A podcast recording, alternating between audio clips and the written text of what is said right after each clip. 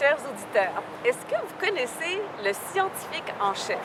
Peut-être que vous ne savez pas que nous avons un scientifique en chef du Québec et nous avons l'honneur de le recevoir aujourd'hui. Il s'agit de M. Rémi Quirillon, qui est le scientifique en chef du Québec qui a été nommé en 2011. Donc, euh, avant de débuter euh, l'entrevue avec euh, M. Quirillon, je voudrais vous faire part de son parcours très impressionnant. Alors, M.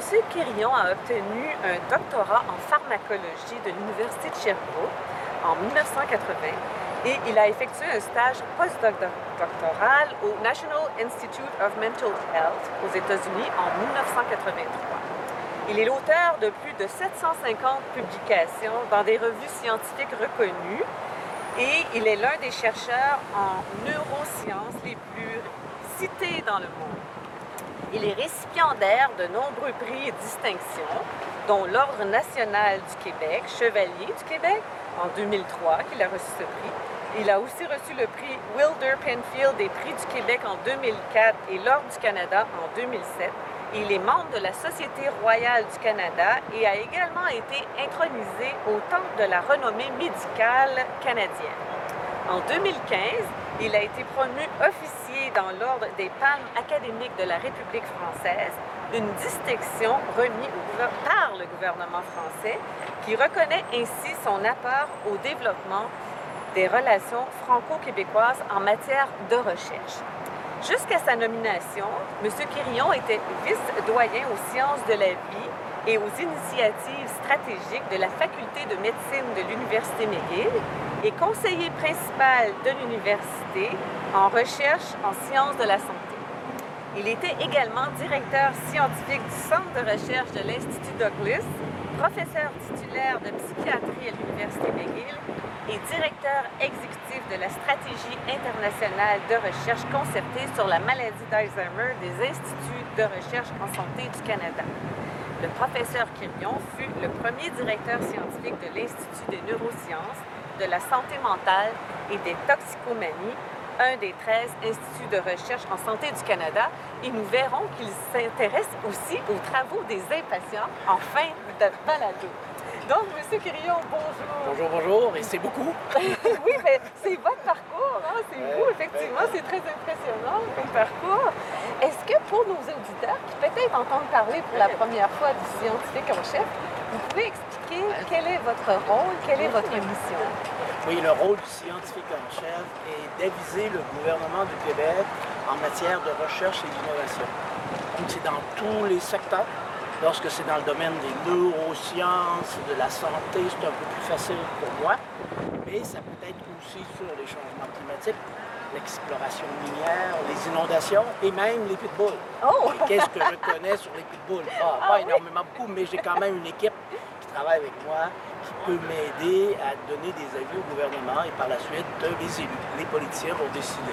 Ça, c'est un des premiers mandats. Le second mandat, je préside les trois fonds de recherche du Québec dans les trois grands domaines de recherche, la santé, sciences et génie, et aussi qu'on appelle société-culture, donc sciences sociales, sciences humaines, éducation, art et culture. Et finalement, beaucoup de représentation à l'international de la recherche qui se fait ici au Québec. Donc, est-ce que dans le cadre de votre fonction, vous vous intéressez aux enjeux environnementaux? Je comprends que oui, compte tenu de ce que vous venez nous dire, puis sous quel angle? Oui, pour nous, c'est pour la recherche euh, au Québec. On a beaucoup de chercheurs qui s'intéressent à l'environnement, au changement climatique. Et ce qu'on essaie de faire maintenant, c'est peut-être changer le modèle un tout petit peu. Oui, bien sûr, on a besoin d'experts en hydrologie, on a besoin d'experts en climatologie, mais on a besoin aussi d'experts en santé, on a besoin d'experts en sciences sociales, sciences humaines. Donc on essaie de mettre tout ce monde-là ensemble sur des projets de recherche qu'on appelle intersectoriels. Donc, c'est vraiment de briser les silos entre facultés, entre départements, entre disciplines, peut-être pour amener de nouvelles solutions de recherche en termes de développement durable, en termes de climat et d'environnement. En brisant les silos, justement, on cherche à atteindre les objectifs, les trois dimensions du développement durable. Et ça, c'est très, très, très important. C'est pas que ça a été fait c'était mal fait avant, pas du tout. Je pense qu'on est rendu ailleurs maintenant et on a suffisamment de connaissances dans plusieurs secteurs pour essayer d'amener ça ensemble. C'est pas facile, mais c'est un peu, je dis souvent, c'est apprendre le langage de l'autre. si on n'est pas, par exemple, en sciences humaines et génie, on n'est pas nécessairement, la comparaison ne serait pas l'anglais et le français, serait l'anglais et le langage de l'autre, mais lorsqu'on commence à comprendre le langage de l'autre, ah, ça peut nous amener tellement plus loin. Et la jeune génération veut aller vers ça. Le langage et la culture aussi. Hein, façon de faire. Quels sont les constats que vous faites en ce moment sur la question des changements climatiques et d'autres enjeux environnementaux? Ben, c'est certain que euh, c'est planétaire, global. Euh, il y a beaucoup de grandes conférences à travers le monde, les COP de ce monde et autres de réunions aux Nations Unies, l'UNESCO. Personnellement, je commence peut-être à être un peu biaisé en me disant que la solution ne viendra pas de là.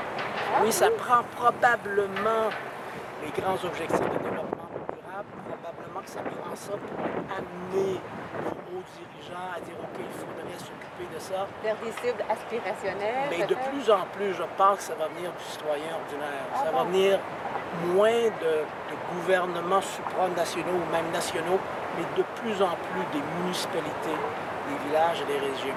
Si, si le citoyen dit Ah, ça m'appartient, oui, il y a un impact sur moi, je veux que ça arrive, le politique va suivre, va être obligé d'écouter, va être obligé de suivre. Donc, vraiment de, de, donner un peu plus de pouvoir à la société civile, de s'engager. Je pense que les, vraiment les jeunes sont là, de plus en plus les, le commun des mortels est là. Donc maintenant, il s'agit de tout mettre ça ensemble pour avoir des gestes concrets qui vont nous amener beaucoup plus loin que on est maintenant parce qu'on est en retard. Et donc, vous devancez un peu la question que je voulais vous poser. Je voulais vous demander, est-ce que vous allez assister à la prochaine conférence des partis, hein, la conférence internationale sur les changements climatiques, la fameuse COP 25, euh, qui se tiendra au Chili au mois de décembre? Puis, euh, euh, si jamais vous y allez, ou même si vous n'y allez pas, Qu'anticipez-vous en termes d'évolution sur la question des changements climatiques à cette conférence internationale? Non, euh, je ne serai pas présent. J'avais participé à la conférence de Paris. Euh, et je pense qu'une fois, peut-être aux cinq ans, mon billet, ça serait peut-être suffisant, faire ce genre de grand messe-là. Annuellement, c'est un peu toujours le même monde qui se rencontre. Il y a des beaux discours, mais de concret, moins. Donc, je pense d'investir ce temps-là et argent, avoir des, et pour avoir des actions concrètes ici, par exemple, au Québec. Je pense que et la même chose aux États-Unis ou en Europe ou en Asie.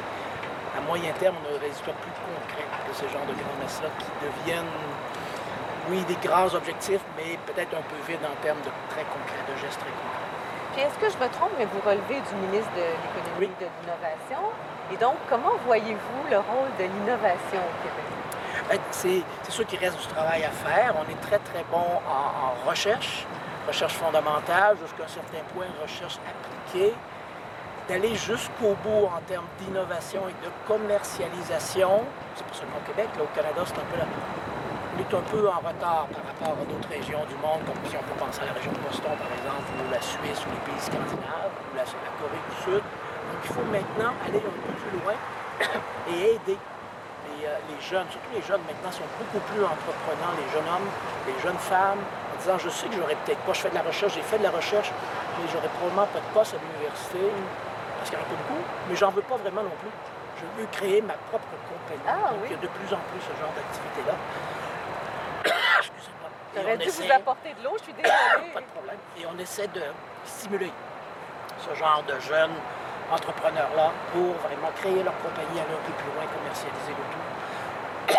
hier, vous avez peut-être vu dans les journaux, il aussi, il y avait une conférence à Trois-Rivières, plusieurs des ministres qui étaient là pour dire économie et environnement, ça va ensemble, ça devrait aller ensemble. A beaucoup moins d'opposition et ça aussi, on peut Oui, c'est dans le cadre de la fameuse tournée que quatre ministres ont entrepris euh, pour euh, entendre ce que les citoyens, les entrepreneurs ont à dire sur le plan d'électrification et de changement climatique.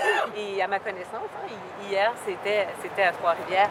Euh, de quelle façon le milieu scientifique, justement, peut contribuer à cette innovation, comme vous dites, en, en stimulant ces jeunes qui veulent démarrer leur entreprise? Oui, et aussi de plus en plus en reconnaissant que c'est légitime de penser à ça comme carrière et que oui, on peut créer notre compagnie sur des idées qu'on a lors de projets de recherche à l'université. Peut-être que la prochaine, première fois, ça ne fonctionne pas. Mais on va apprendre de tout ça. On va, créer on va essayer d'en créer une deuxième.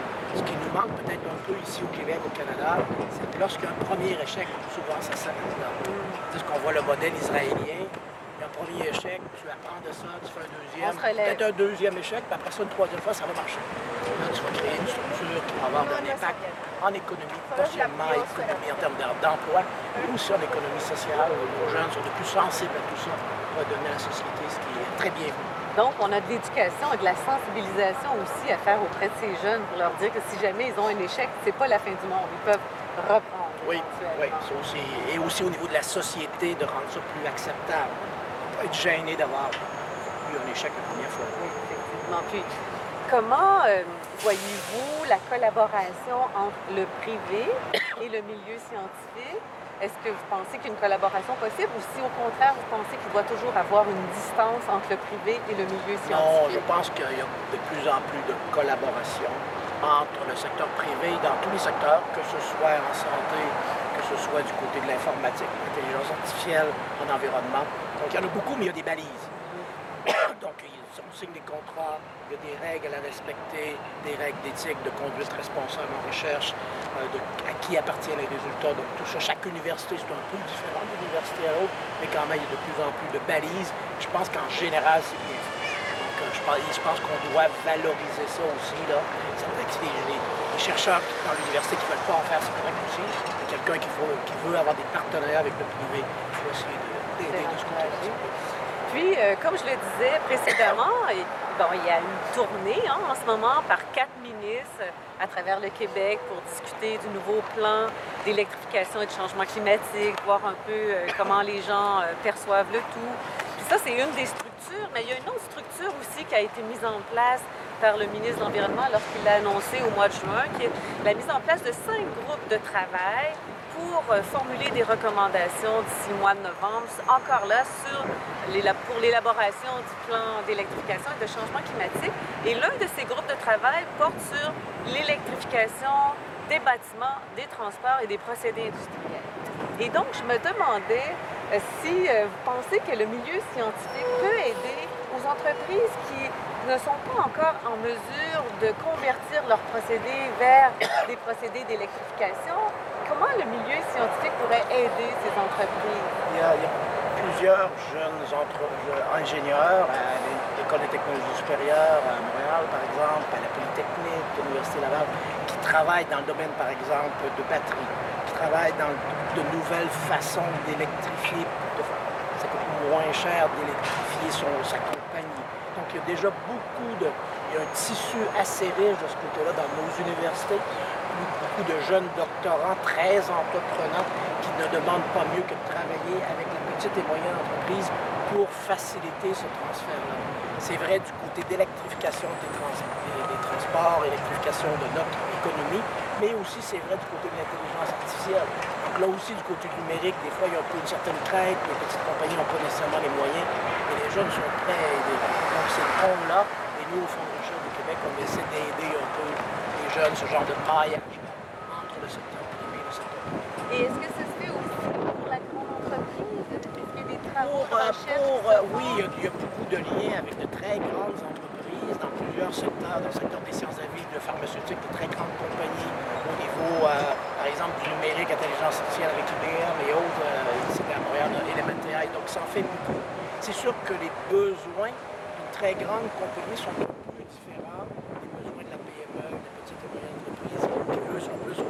faire le transfert, on ne sait pas trop comment. Les très grandes entreprises, souvent, ont des moyens, des questions très pointues. Ils veulent répondre à des, problèmes qu'ils ont à l'intérieur de leur grande compagnie pour accélérer peut-être le développement de nouvelles façons de faire.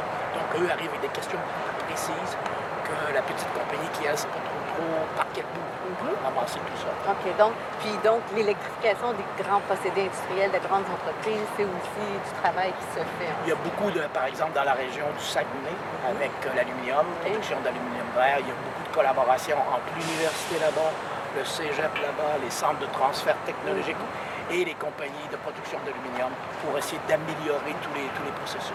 Ça, ça se passe assez vite. C'est comme ça qu'on va y arriver. Eh oui.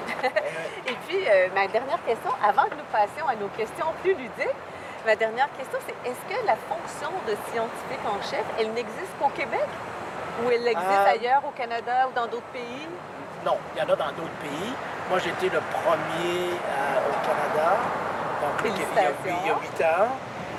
Euh, L'Ontario a eu scientifique en chef pendant environ six mois.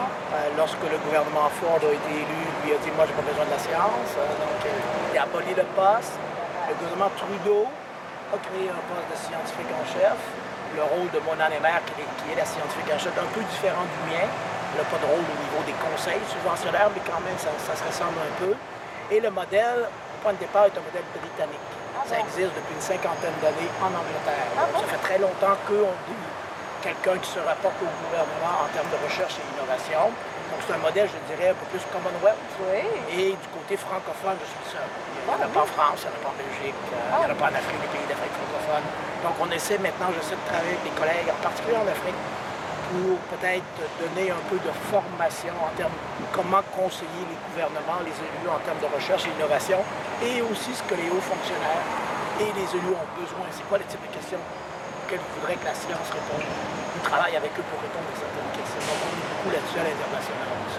Puis je pense à ça parce que vous avez parlé de la France, d'autres pays. Alors juste avant qu'on passe à nos autres questions, avant que nous débutions l'entrevue, vous me dites peut-être que vous vous intéressez aussi, je crois, à l'économie circulaire. Est-ce que vous en parlez un petit peu? C'est certain que, oui, de plus en plus, lorsqu'on pense à environnement, développement durable, peut-être changer les façons de faire. Et là, les différents aspects d'économie circulaire deviennent de plus en plus importants. Les fonds de recherche financent quelques regroupements dans le secteur de l'économie circulaire, c'est bien. Je pense qu'on est en arrière globalement au Québec et au Canada, donc on a du rattrapage à faire de ce côté-là. Et moi, j'aimerais bien que dans les futures zones d'innovation du gouvernement du Québec, ces zones d'innovation-là prennent, pensent à l'économie circulaire, au développement de l'économie circulaire dès le début du projet. C'est inséré dès le début du projet, secteur privé, secteur public, pour vraiment changer les façons de faire. Changer la, la- Oui, c'est ça, c'est la façon de faire au niveau euh, manufacturier ou autre. Dans tous les secteurs. Oui. Donc, nos questions ludiques, Oui. maintenant, comme vous savez, nous nous sommes inspirés de, de l'animateur euh, d'Apost- de l'émission Oui, oui. à l'époque, Bernard Pivot, en adaptant bien sûr quelques questions. Donc, euh, la première question, c'est quel est, selon vous, euh, le mot, peut-être pas selon vous, mais quel est finalement votre mot préféré dans le vocabulaire du développement durable? Euh, jeune. Ah! C'est C'est un peu intéressant. particulier, C'est intéressant. mais, mais je, mon, je pense que ça va arriver dans la jeunesse, dans la nouvelle génération disent aux parents non, fais pas ça, il faut pas faire ça comme ça. Et les changements de mentalité vont venir beaucoup des jeunes, de la nouvelle génération, des enfants, des jeunes adolescents, beaucoup plus. Donc je pense que ça, c'est un book que, que j'aime beaucoup, le secteur du côté environnement et développement. Bravo. Et quelle est la personne qui vous inspire le plus en développement durable? Ça, c'est un peu plus difficile. Euh, je, je dirais presque aucune. Ah, c'est vrai?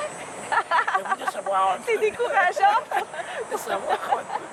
Euh, Peut-être s'il y avait quelqu'un, que c'est pas une personne, ça serait encore une fois la jeunesse. Ah oui. C'est-à-dire qu'ils le font souvent sans trop trop d'a priori, sans trop trop penser en arrière, qu'est-ce que ça va me redonner, moi éventuellement, personnellement, comme ancien ministre, ancien premier ministre, ancien président, quoi que ce soit?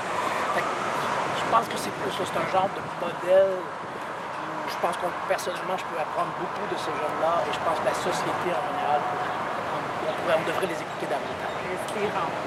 Et euh, sur une échelle de 1 à 10, où croyez-vous que le Canada en est en termes de développement durable? Un 4-5. Oh, pas plus que ça. Pas vraiment beaucoup plus. On a, on a eu des, on a des avancées au Québec, en particulier bien sûr avec l'hydroélectricité, ça nous donne un bon positionnement.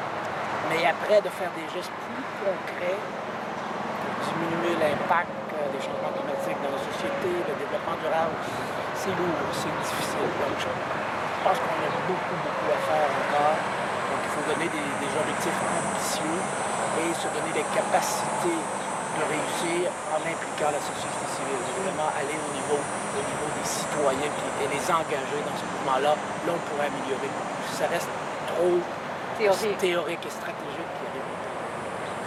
Puis, euh, quelle est, d'après vous, euh, la réalisation ou de quoi on devrait être le plus fier euh, au Ben, Canada? Ben, c'est sûr que, lorsqu'encore une fois, si on parle particulièrement au Québec, euh, l'hydroélectricité, c'est un avantage énorme. C'est peut-être pas pensé de cette façon-là au point de départ, c'était plus du côté économie, Mais on mais ça donne un avantage, résultats. un avantage énorme.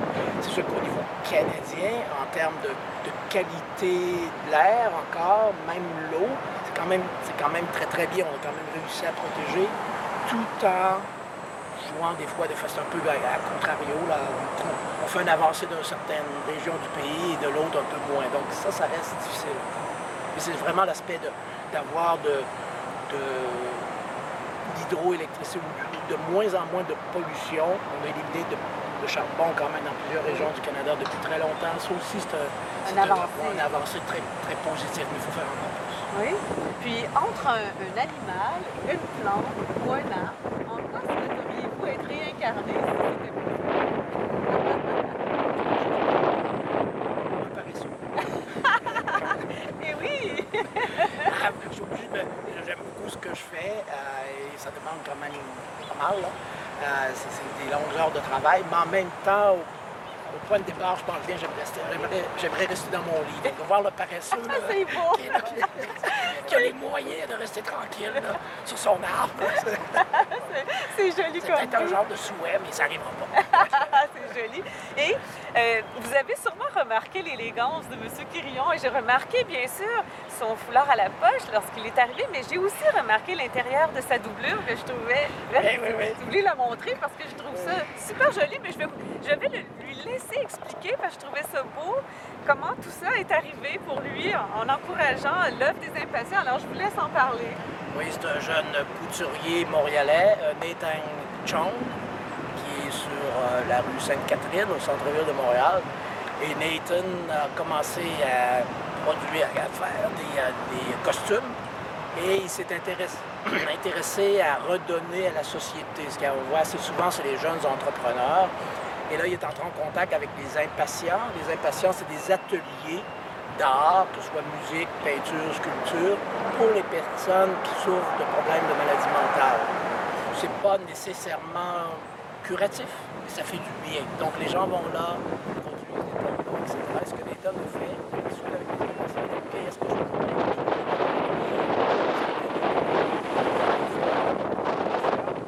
ça à l'intérieur, des coffres. Donc ça, c'est un post-it qui pourrait faire, qui a ça il y a quelques années. Et ça, ça permet d'aider la cause des impatients.